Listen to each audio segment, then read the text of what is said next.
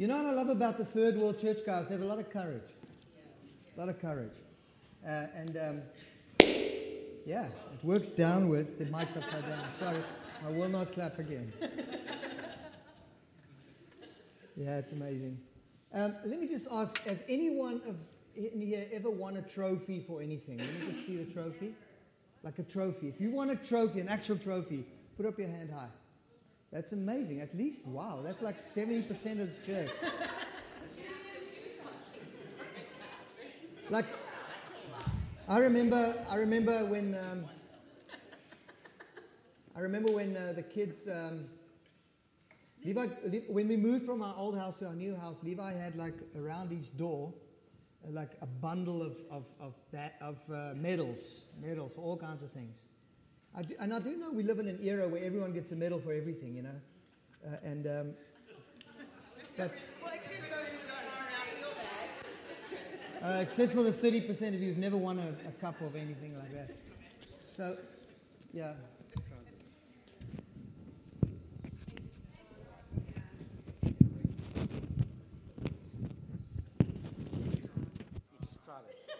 Thanks, John. It's taken 30 years for John to actually stand up and help us. Wow, finally. Anyway, I, I, I've only won in my entire life one cup, and it's this high a little silver cup. It's a trophy, and I want to tell you that story quickly because I want to speak today about, um, about something that I feel is, is, is very important for us as, as followers of Jesus.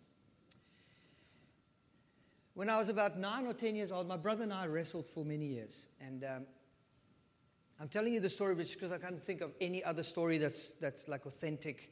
So I'm sorry that it's about me again. But I wrestled for a long time. And um, the one, this one particular year, I was, I was fairly good. We trained really hard. And, um, and um, stop talking before I smack you. Before I wrestle you to the ground. Anyway, we wrestled. And this one year, we got to the state final, my brother and I, the, the provincial final, Eastern Transvaal Championships. And, and um, there was one guy, and to this day, I'll never forget his name. His, his last name was De Silva. Okay? De Silva, De Silva was the guy. He was the, the South African champ in his division. Anyway, so we went through this tournament, and at this tournament, De Silva was there. So we had really trained really hard for this tournament, okay? And we got, and, uh, and one fight, one fight, one fight. And my brother, who normally won all the cups, he has cups. He, he has cups and medals like hundreds. I only have one in my whole life to this day, one little cup. And um, anyway, we got to the final, and, and I had gone to, to, to the final, and I was fighting De Silva, all right? And uh, not fighting, I was wrestling De Silva. And um, Des, you, you, can relate to this because Des was also a wrestler. I was so exhausted, but I was so nervous because this guy was, uh, I was short and like frumpish, and this guy was tall like Josh. He was like just muscle, like sinew. He's like a piece of meat that you've chewed that you can't chew anymore. It's like tough.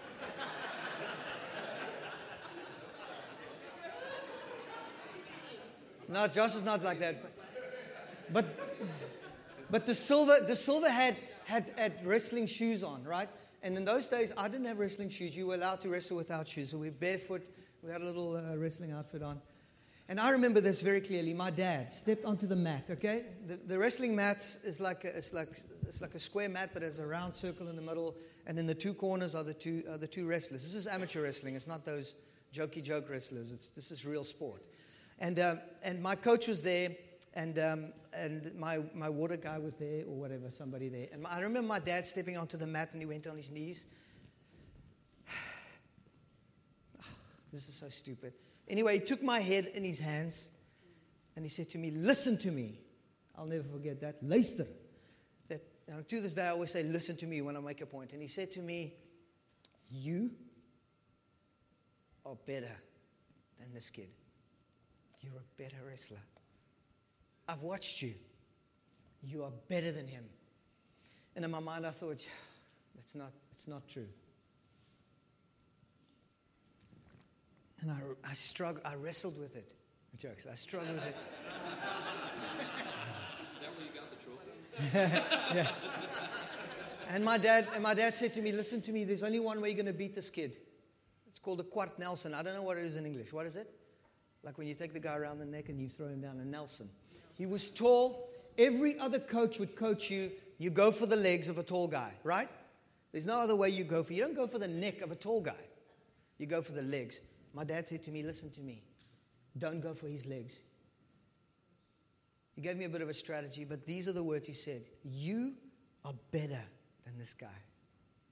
And what happened in my, in my psyche, I don't know how else to explain it to you, is for a split second, and I looked into my dad's eyes, I believed him. And I remember De Silva coming out. He was tall. He was an incredible sporty guy. I mean, he was an amazing wrestler. He won championship after championship. He had shoes. I had no shoes. and he walked out and he was so cocky and he was like bouncing up and down, shaking his arms, and I was shaking. And all I could hear my, was my dad's voice saying, You are a better wrestler than this guy. And I believed him. Anyway, as we shook hands, he just kind of touched hands. You go down. I jumped as high as I could. And I grabbed him by the neck. And he had no idea. He had no clue. He was already standing far back, which brought his tall lens down. I don't know why I'm telling you this in such elaborate style. But his legs were far back because he thought I was going for his legs. So as we leant into each other, I grabbed his neck and I swung him. And I remember to this day how loud his knees and his legs hit the mat on the other side as I pulled him over and I smashed him down. So I held him down. Wait. Stop. Stop, Ivanchi. Stop, stop, stop, stop. Anyway, anyway, this is this is not. Uh, this guy is good, right? So in, what began was this thing this guy was, what began was now I had him by the neck. I had his arm around my waist here, which is what you, as long as you hold this arm, you've got him. Around the neck, I squeezed as hard as I could. I saw him go red. I saw him go redder and redder. But we started going in circles around the mat because all he wanted to do was hook my leg with his leg. And Desmond will explain to you afterwards why that works, not now. And then he couldn't get my leg, so I knew as long as I couldn't get my leg, I'm all right. And, I, and we went around and around and around the circle about six times and the referee slammed the mat, and I won. And I, wait, and I won this little cup. And I didn't even get the cup at the state championships. They just said, well done, congratulations. And when I got back to my club, they, the coach came out in front of the club and he took out the cup and he said, well done, there's your cup. That's the only cup and trophy I've ever had in my life. The moral of this story is I basically was a very mediocre wrestler. Very mediocre, actually. But the words of my father gave me courage. Okay. It's a big deal.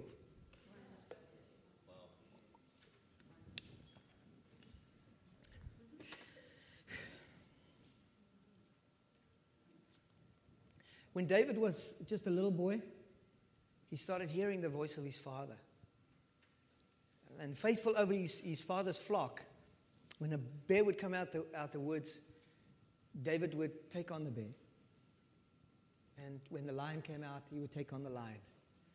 And in secret, because of the courage of his father, he was being divinely prepared for his destiny. And he really came into his life, into his, his, his power, if you want to call it that, just like Jesus. There was a time when Jesus came out of the uh, uh, wilderness and he, was, and he, and he came into, into the power. It was that day when, when the Philistines, who was, who was lording it over God's people, sent out a representative. And um, I don't know, what is that movie where Brad Pitt and there's this monster giant that comes up and Brad Pitt runs with a spear? It Was it Troy? Oh my gosh. You need to go and see that movie just for that first 10, 10 minutes. It's ridiculous. And David stood up there, and honestly, he was an amazing guy. We try to make him out as be a superhero, but Goliath was a giant, close to nine feet. He was a monster of a man. He was so big, he had a special man, and that special man who carried his armor was bigger than David. Yet, for some reason, think about this, for some reason, David had the courage to go out there and address Goliath on the principle that he's uncircumcised. He didn't say, What, you think you're going to beat me today, man? Have you seen my biceps? They're somewhere here. No, he said, You come to me I don't know. He ran up to him, the Bible says. He didn't walk sheepishly. He ran up to Goliath and got to Goliath, this monster of a giant. He's looking probably at this light fitting here. And he said, You come to me with a lance and a shield? You uncircumcised Philistine, which means you are not in covenant with the God that I am in covenant with. And, and when he started flinging that, that fling, oh, it's just such an amazing story. Goliath says, What am I, a dog that you would send me this little child? And before he could finish the word, the shot hit him in the forehead. And the, the theologians didn't believe it killed him, it stunned him. And he fell to his knees, forward actually, onto his knees. So just like a guy was like, whoa. And as he fell forward, David ran over to Goliath, took his own sword out of his sheath. I don't know what the armor bearer was doing. And chopped his head off. Courage. Say courage. Courage. Courage. Courage. So I want to read you a piece of scripture here. And I've got my glasses and courage. this is proof that I have courage.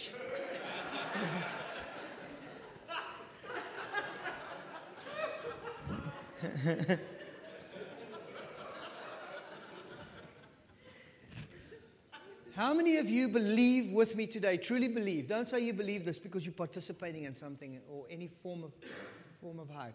But believe that God, the God of heaven, wants you and I, you, to live in victory.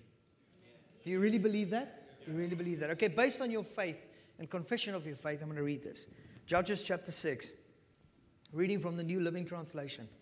The Israelites did evil in the Lord's sight, and so the Lord handed them over to the Midianites for seven years.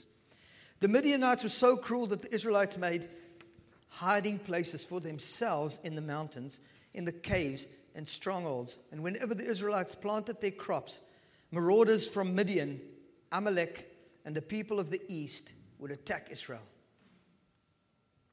and their crops. Uh, um, camping in the land and destroying crops as far, as far, as far away as Gaza. They left the Israelites with nothing to eat, taking all the sheep, all the goats and cattle and the donkeys. And these enemy hoarders, coming with their livestock and tents, were as thick as locusts, and they arrived in droves of camels, too numerous to count, and they stayed until the land was stripped bare. So Israel was reduced to starvation by the Midianites. And then the Israelites cried out to the Lord for help. And when they cried out to the Lord because of Midian, the Lord sent a prophet to the Israelites and he said, This is what the Lord, the God of Israel, says I brought you up out of slavery in Egypt. I rescued you from the Egyptians and from all who oppressed you. I drove out your enemies and gave you their land. And I told you, I am the Lord your God, and you must not worship the gods of the Amorites in whose lands you now live. But you have not listened to me. Then the angel of the Lord came to and sat beneath the great tree of Ophrah, which belonged to Joash of the clan of Abiezer. Gideon, the son of Joash, was there thrashing wheat in the bottom of a winepress. Wheat. He was thrashing wheat in a winepress. You get it? Not wheat in a wheat press, wheat in a wine press, because he was hiding his grain from the Midianites. And the angel of the Lord appeared to him and said to him, Mighty hero, the Lord is with you. Like my dad took my face. Listen, you are a better wrestler than this guy. Sir, Gideon replied, if the Lord is with us, why has all this happened to us? And where are all the miracles that our ancestors told us about? Didn't they say the Lord brought us up out of Egypt? But now the Lord has abandoned us and has handed us over to the Midianites. And then the Lord turned to him and said, Go with the strength you have and rescue Israel from Midianites. I am sending you. Again, but Lord, Gideon replied, How can I rescue Israel? My clan is the weakest of the whole tribe of Manasseh, and I am the least of my entire family. And the Lord said to him, I will be with you, and you will destroy the Midianites as if you were fighting against one man. What an incredible story. Manasseh means cave dwellers. Israel was so overcome by the, by the I'm going to I'm gonna take a little bit about what Ziggy spoke about. Israel was so overcome and oppressed by the enemy that they hid. The day we begin to hide from our enemy is the day we become idol worshippers of the same gods of that which oppresses us. I hope you heard that. Manasseh was a cave dwelling people. They lived in the caves. They used to be mountaintop dwellers. And they used to be extreme farmers. And then when the enemy, the Midianites, would come in and possess their lands, they would hide and run and hide from the enemy. And where would they hide? In the caves. And there in the cave, God found Gideon in a cave threshing wheat in a wine press. The thing about wheat, if you thresh wheat in those old school days, it's not like the modern day combine harvesters where the, it just drives, that has a monster fan behind it that blows the chaff to the back and it's processed, baled, and spat out, and the wheat fall to the bottom. No, those guys had to actually take the spit fork, throw it up in the air, and what would separate the chaff from the wheat? The wind. Do you think the wind blows in the cave? It doesn't normally blow in caves, no. So they were hiding from the enemy. And so there he was, threshing the wheat in the winepress, which already is a bit of a, a paradox because wine presses are made for wine, and wine presses are actually deep holes with walls around them, and you throw the, the, the, grapes in there, and then you chomp the grapes, and then the liquid stores up in there and starts fermenting, and the process begins. A wheat, a wheat, a wheat press is an open clay, clay surface in a windy area that you use to throw off. If you do not have the wind when you separate the wheat and the chaff, you will start to eat. You will start to consume as a result of your fear of your enemy, a mixture of wheat and, and chaff. It's very much a picture of the church. We, we, are, we are fundamentally hiding from our enemy at times. And so the wind of the Holy Spirit no longer blows in our lives. And if it does, we even shrink back from that reality. And so we end up with a gospel that is a mixture of the real and the world the kingdom of heaven and the kingdom of this world. The wind of the Spirit is everything. It's absolutely everything. It Brings definition to our lives, brings freedom to our lives, and it brings us into our inheritance, our promise, the open spaces that, God, that David prophesied that God had brought him into. The open spaces. Fear will confine us to become cave dwellers. And I prophesy right now over every one of you in this place, including myself, and your family and your family's families, that you will come into the inheritance of God. And you will no longer be bound by fear, any fear, even fear of death. So that we can actually have a voice like Esther did, like we heard Siggy say. If I perish, I perish. But this I must do. I must represent the kingdom of heaven well. I love N.T. Wright when he speaks about the kingdom of heaven because it's no longer our final destination as if we're living on earth here, biting the bullet, going through all kinds of stuff, so that one day, finally, we can just chill out on the beaches of heaven and rest. If we really believe that heaven is, is, is, is, is, what is the word? Descending, is coming to earth. It really means of a mentality. It means a worldview that is being shaped and reshaped by who? By the church. Now we know simultaneously the enemy does that. And many people in their minds are in, in, in captivity and are, and are sitting in caves and are not, and, and are not living in victory and, and are bound by fear. And I'm not talking circumstantially here because some circumstances are absolutely extreme. This is the deal with Gideon.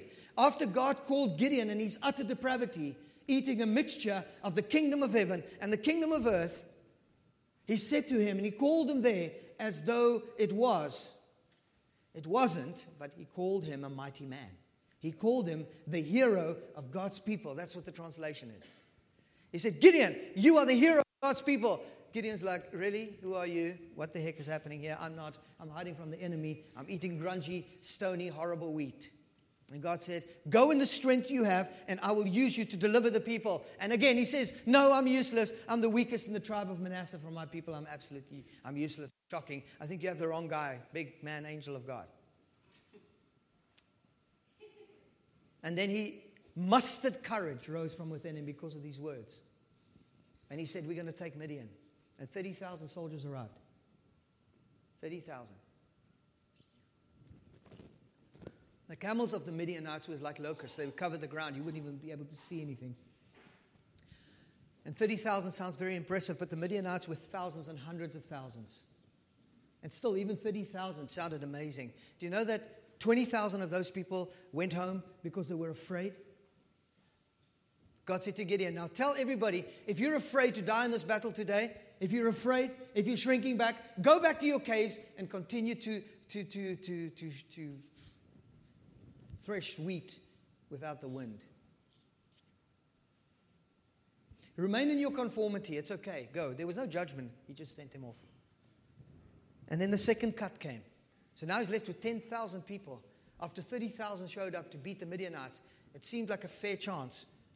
10,000 10, left. 9,000 of the 9,700 of those 10,000 left home and were disqualified.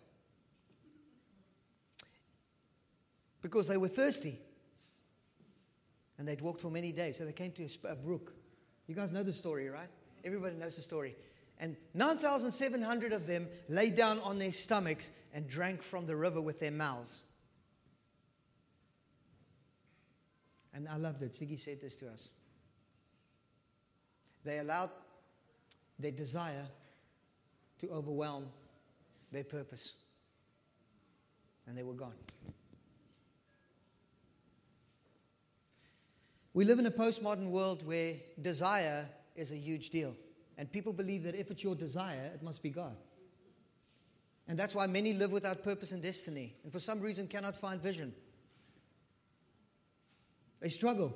And many participate in communities like ours, which is full of life and is growing and is deepening and is preparing and is keeping hope alive and is declaring and prophesying in the face of, in the face of what the world bombards us with that God is faithful and God is good, and no matter what, we will keep threshing and allow the wind of the Spirit to blow away the dross.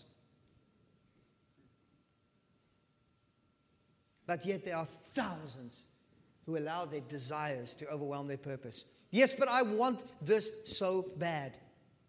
I want a relationship so bad that I would compromise to have my desire fulfilled and forget my purpose.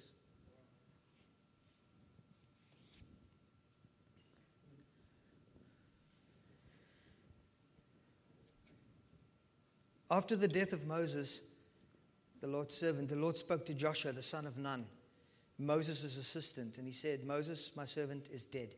Therefore, the time has come for you to lead these people, the Israelites, across the Jordan and into the land that I'm giving them. I promise you everything that I promised Moses. Wherever your foot touches, You'll be on the land that I have given you. From the Negev wilderness to the south of the Lebanese mountains, and to the north from the Euphrates River to the east of the Mediterranean Sea, in the west, including the land of the Hittites. No one will be able to stand against you as long as you live, for I will be with you, just like I was with Moses. I will not fail you or abandon you, so be strong and courageous. Courage. Courage. Courage. Lee, courage. Oscar and Sylvia, courage. Courage. Look next to you and say courage to someone. Courage. Courage. Courage. Courage means this it means I have a desire that is real, I have a di- desire that is imminent. I have a desire that cannot be denied. I have a desire but I will not allow that desire to overwhelm my destiny, my purpose. My purpose. I will not allow that desire to overcome it. And therefore, our desires find a context.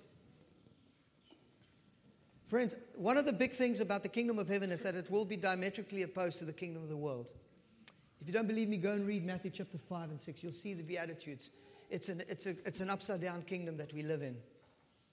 It's a, it's a Jesus, like, like, like Des said this morning, that when we react to a militant takeover, Peter ripped out his sword and chopped Malchus's ear off.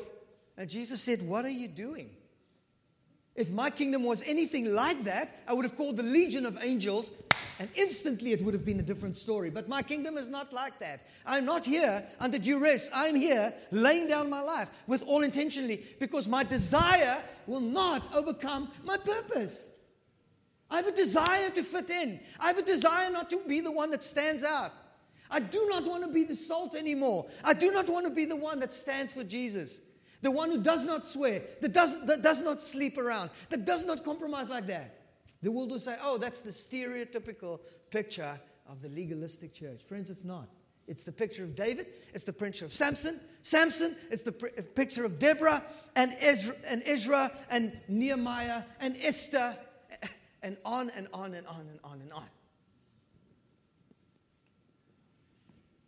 And with those 300, oh my gosh, it's such a pattern in Scripture. Help me. You, you cannot but see it. With a little, the 300, God destroyed a Midianite army. God did what they could never do. They couldn't even muster. They didn't have enough weapons. They didn't have enough men. They couldn't do it. It was, it was literally impossible. But God came into their lives and into their minds. It's incredible to me that when they went to the enemy's camp, the enemy told them what the plan of God was. God, what are we going to do? We're only 300. There's thousands and thousands of them. What are we going to do? And as they listened, they overheard this dream. We saw a big rock rolling into the camp of the Midianites. And the one guy said to the other guy, Oh my goodness, that must be the God of the Israelites. And so, with clay vases, with light inside, and trumpets, they went in smashed it. Can you imagine in a dark night, thousands of people, and suddenly there's flames everywhere? And as there were flames in the pandemonium and the chaos, they sounded the trumpet. Only 300. Okay, it was a bit louder than that, but only 300. If they had 300 trumpeters like Tom, they would have sounded like 30,000 easy. but these were just little, these were just little horns, ram's horns, some of them. Some of them were little, really silver trumpets. And with that sound and with that explosion of light, God did which was impossible. Why? Courage. Courage, friends. Courage. Take courage. Courage. Both Gideon and Joshua and many others led people into the new, into the new, into places of victory where death has no sting. Woo! Because we are already living in an eternal reality. That's our job, friends. That's our, that's our call. That's our purpose. To be so different. To love the world. Absolutely love the world. Love people who do not know Jesus. But when they look at us, they're not wanting to conform because of what we say, but they're wanting to conform because we have courage. We are courageous. And with that courage comes a wisdom that's not dependent on circumstance, it's divine. It's divine. That's walking in the Spirit. Spiritual formation is everything in the church now and will be forever, being formed by the Spirit. Open up our hearts. We sang it this morning. Open up our hearts, Lord. We open up our hearts, the, the, the, the song actually says. Yet still, always there will be among us those who don't open their hearts. They retract back into the caves. But they've got to eat. So what do they eat? A mixture. A defiled mixture. Because there's no wind. There's nothing fresh. There's no fresh revelation. There's only fear. There's only bondage. There's only anticipation for disaster. David said that I will not fear sudden disaster that comes upon me. Why? He was living in the freedom of the Spirit of God. Until we get there, friends, we will never break into the resurrection life, which is the life God calls us to live to bring in His kingdom.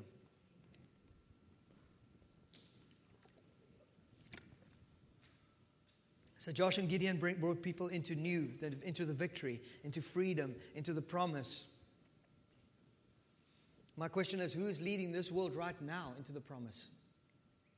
It's a big question, but who is it? Who is leading this world right now? I can tell you it should be. It should be the church. But the postmodern voices through universities and academic and scholars like that are loud and, and pervasive. But still, God can do it through the small minority. Okay? And there are thousands of people through the church. And so I'm closing. Turn with me, Galatians 5, quickly. Galatians 5. Okay, this is a bit of a jump, but it's okay. I'm okay, I'm okay with that.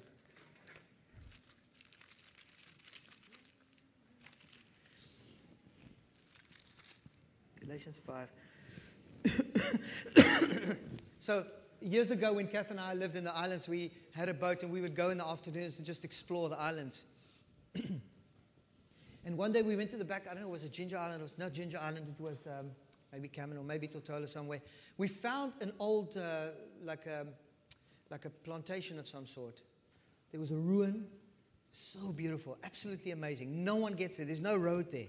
But there were definite mango trees, and there were orange trees, and there were all kinds of trees that were planted here. Maybe, I don't know, they were big, maybe 100 years ago, I don't know. But they were no longer cultivated. There were still some mangoes, but they were small and a little bit decrepit because they weren't cultivated. And I want to say to you that no tree, I believe that by the Spirit, we help. This is just a metaphor. We help trees grow. We prune them, right? in spring. We take off the dead leaves to, cr- to create space for new life to come through. Understand that? We fertilize the soil and we remove obstacles in this tree's life to allow it to grow. And it's interesting to me that there's a reference in Genesis to a garden, and it began in a garden. And then Song of Solomon speaks again of the cultivation of this garden. And this is a, it speaks of a love relationship. And so there is definitely on us a responsibility to cultivate what God has entrusted to us and what God has planted into our lives. And if you don't know that by now, if you can't figure it out, you, you are an incredible community. Ask a couple of people around you and ask them, what do you think the, what do you think the gifts in my life are that I can cultivate? And how do I cultivate these gifts? Galatians 5 says, the heading of this chapter is to live by the Spirit. So I say to you, live by the Spirit, and you will not gratify the desires, desire of the sinful nature. In that, in that verse alone is a, is, a, is a multitude of beautiful wealth. Because we spend a lot of energy not to live by the desires of the sinful nature, when instead, instead of trying to not live by those desires, we live by the Spirit. Because if we live by the Spirit, we're no longer cave dwellers. There's great discernment in our lives. There's clarity. There's life. There's freedom. There's all the things that the Spirit bring us. And then suddenly we have no appetite for the desires that so often overpower our purpose. Did somebody hear that? It's amazing, this Holy Spirit that God's given us. For the sinful nature, which is in every man, desires what is contrary to the Spirit, and the Spirit what is contrary to the sinful nature. And they are in conflict with each other, so that you do not do what you want. But if you are led by the Spirit, you are not under the law. And so, to the postmodernists around us, among us here, this is so wonderful and it's so important. I've heard many people say this to me, not a couple. All we want is the real, the true self. Friends, let me tell you, your true self is super, is super deceitful at times because it's driven by desire. And if you allow that desire to overcome you because it's real, it's going to be short lived. It's like a quick flame. It burns out and you're gone and you're dead. And you're dead. There was a big flash. And Paul calls it the deceitfulness of sin. So life in the Spirit is our only way. The reason why last weekend was so revolutionary for so many people, and we are still chewing on it, is because it was full of the power, the power of the Spirit of God. Not some spooky, weird thing that we don't know how to define, but the personality of Jesus was among us to meet every single one of us at where we at and bring life and bring hope and bring encouragement. Encouragement. And so they are in conflict with one another. Verse 19. The acts of the sinful nature are obvious sexual immorality. These are just desires, impurity, debauchery idolatry, witchcraft, hatred, discord, jealousy, fits of rage, selfish ambition, dissension and factions, envy, drunkenness, orgies, and the like. And Paul says, I warn you, as I did before, that those who live like this will not inherit the kingdom of heaven. But the fruit of the Spirit, interesting, singular, is love, joy, peace, patience, kindness, goodness, faithfulness, gentleness, and very importantly, self control. I read this in N.T. Wright's thing or heard it somewhere. Is it N.T. Wright or whatever? About the self control thing. Was it N.T. Wright? Self control is the only one, the fruits of the, the, the fruits of the, of the Holy Spirit, that cannot be counterfeited by the enemy. Because in our, in our postmodern way of thinking, there's fake love. There's fake peace. All you need is a, is a, is a thing that squirts out nice smelling stuff, light green walls, and a massage, and you have peace. No. But that's what the world believes. Patience. Patience is just internalizing all your emotions. It's false. It ends up with passive aggression. Love, joy, peace, patience, kindness. Everybody's so nice. It's not really the fruit of the Spirit. But there's an authentic. But when it comes to self control, that has to be a fruit of the Spirit. I'm cultivating my very little tree because I want to grow. And one quick story about my friends, Rasta friends in the island. We'd sit under the sea grape trees and talk about Rastafarianism versus Christianity. And they would very, very parallel sometimes. Jaco, that's so true, man. Man, you got right. Solomon.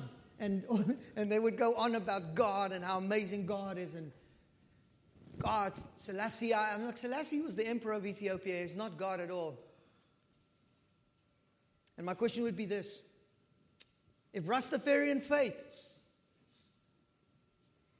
said that it was against God's law to smoke marijuana, would you guys be Rastas? They say, yes, we would. But I know they don't have self control enough. because self control is a big deal. It is what distinguishes the reality of the indwelling of the Spirit of Christ in us. Because when our desire is so powerful, we want to throw ourselves into our desire to be satisfied. But those 300 that knelt down and looked up while they were scooping water, watching, ready, did not allow the desire and the thirst to be quenched, to overshadow their purpose.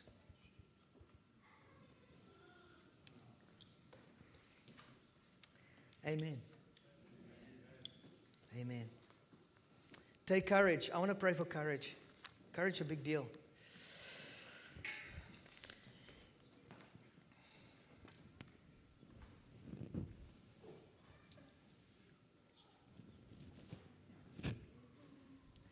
You know, I've been in situations where I felt like I don't want to. Uh, I don't want to do what I know is the right thing to do. That's when you need courage. Just do it. When you don't see the end of the tunnel, the light at the end of the tunnel, you continue to walk by faith. You need courage. And courage, and courage and hope are so closely interwoven because faith, hope, and love, and the greatest of these is love. But without hope, faith is never unlocked. And we're never courageous. The courage of the Spirit. I'm not talking just to prosper yourself in life or anything like that. I'm talking bringing the kingdom of heaven into this place and making it a reality courage. In the face of fear, face of anything, courage.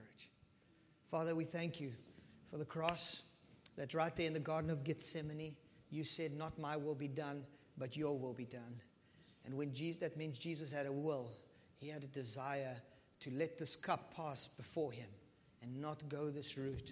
But there in the garden, in submission to your Lordship, he surrendered his will to your purposes and he walked into the fullness of your purpose and he had courage because he saw beyond the cross the joy that was set before him. It was set by the Spirit of Christ, by the Spirit of God in him to walk through this cross courageously. He bore the cross of our sin and shame and utter depravity so that we today can follow in the same way. Lord, help us when we want our own way to be courageous.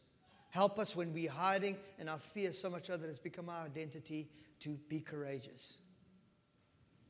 Thank you, Lord, for your love and your forgiveness and your grace and your mercy on our lives and your many promises. Father, I pray that we would be a generation of people that walk into the promise of God because Joshua, that we would be a generation of Joshuas who are strong and courageous. When we feel nothing, we have courage. When we see no results, we have courage. Our eyes fixed upon you because of your words over us. In Jesus' name, amen.